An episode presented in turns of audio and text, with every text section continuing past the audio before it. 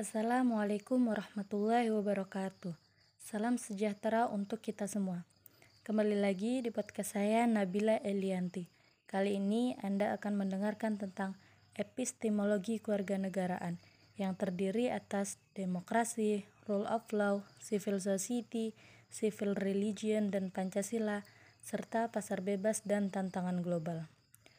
Demokrasi adalah suatu sistem pemerintahan yang selalu melibatkan warga negaranya dalam pengambilan keputusan pemerintahan yang sangat penting dalam rangka kemajuan negara ke depannya. Demokrasi biasanya dikaitkan dengan bidang politik, padahal sistem demokrasi sebenarnya diterapkan di berbagai bidang seperti sosial, budaya, dan juga bidang ekonomi. Perkembangan demokrasi di negara Indonesia terbagi dalam empat masa, yaitu demokrasi parlementer, demokrasi terpimpin, demokrasi Pancasila, dan demokrasi pasca Orde Baru yang masih berlaku di negara Indonesia sampai sekarang.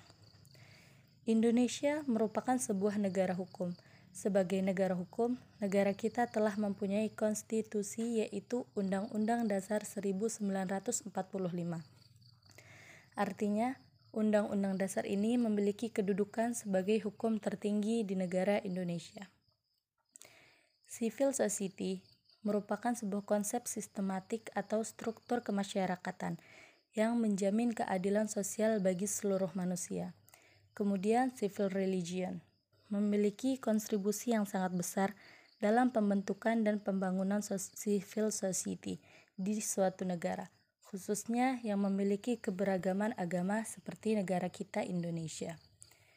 Nilai-nilai yang terkandung dalam Pancasila terdapat nilai-nilai yang sesuai dengan civil society, yakni masyarakat beradab dan memiliki moral yang baik.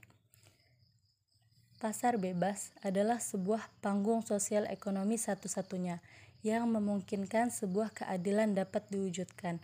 Pada kegiatan pasar bebas antar negara, sering mengalami hambatan. Contoh hambatan yang sering muncul adalah perbedaan nilai mata uang antar negara, kualitas sumber daya yang rendah, sulitnya pembayaran antar negara, adanya kebijaksanaan impor dari suatu negara, bahkan terjadinya perang. Mungkin cukup sekian podcast dari saya. Semoga podcast ini memberikan manfaat baik untuk diri saya sendiri maupun orang lain. Wassalamualaikum warahmatullahi wabarakatuh.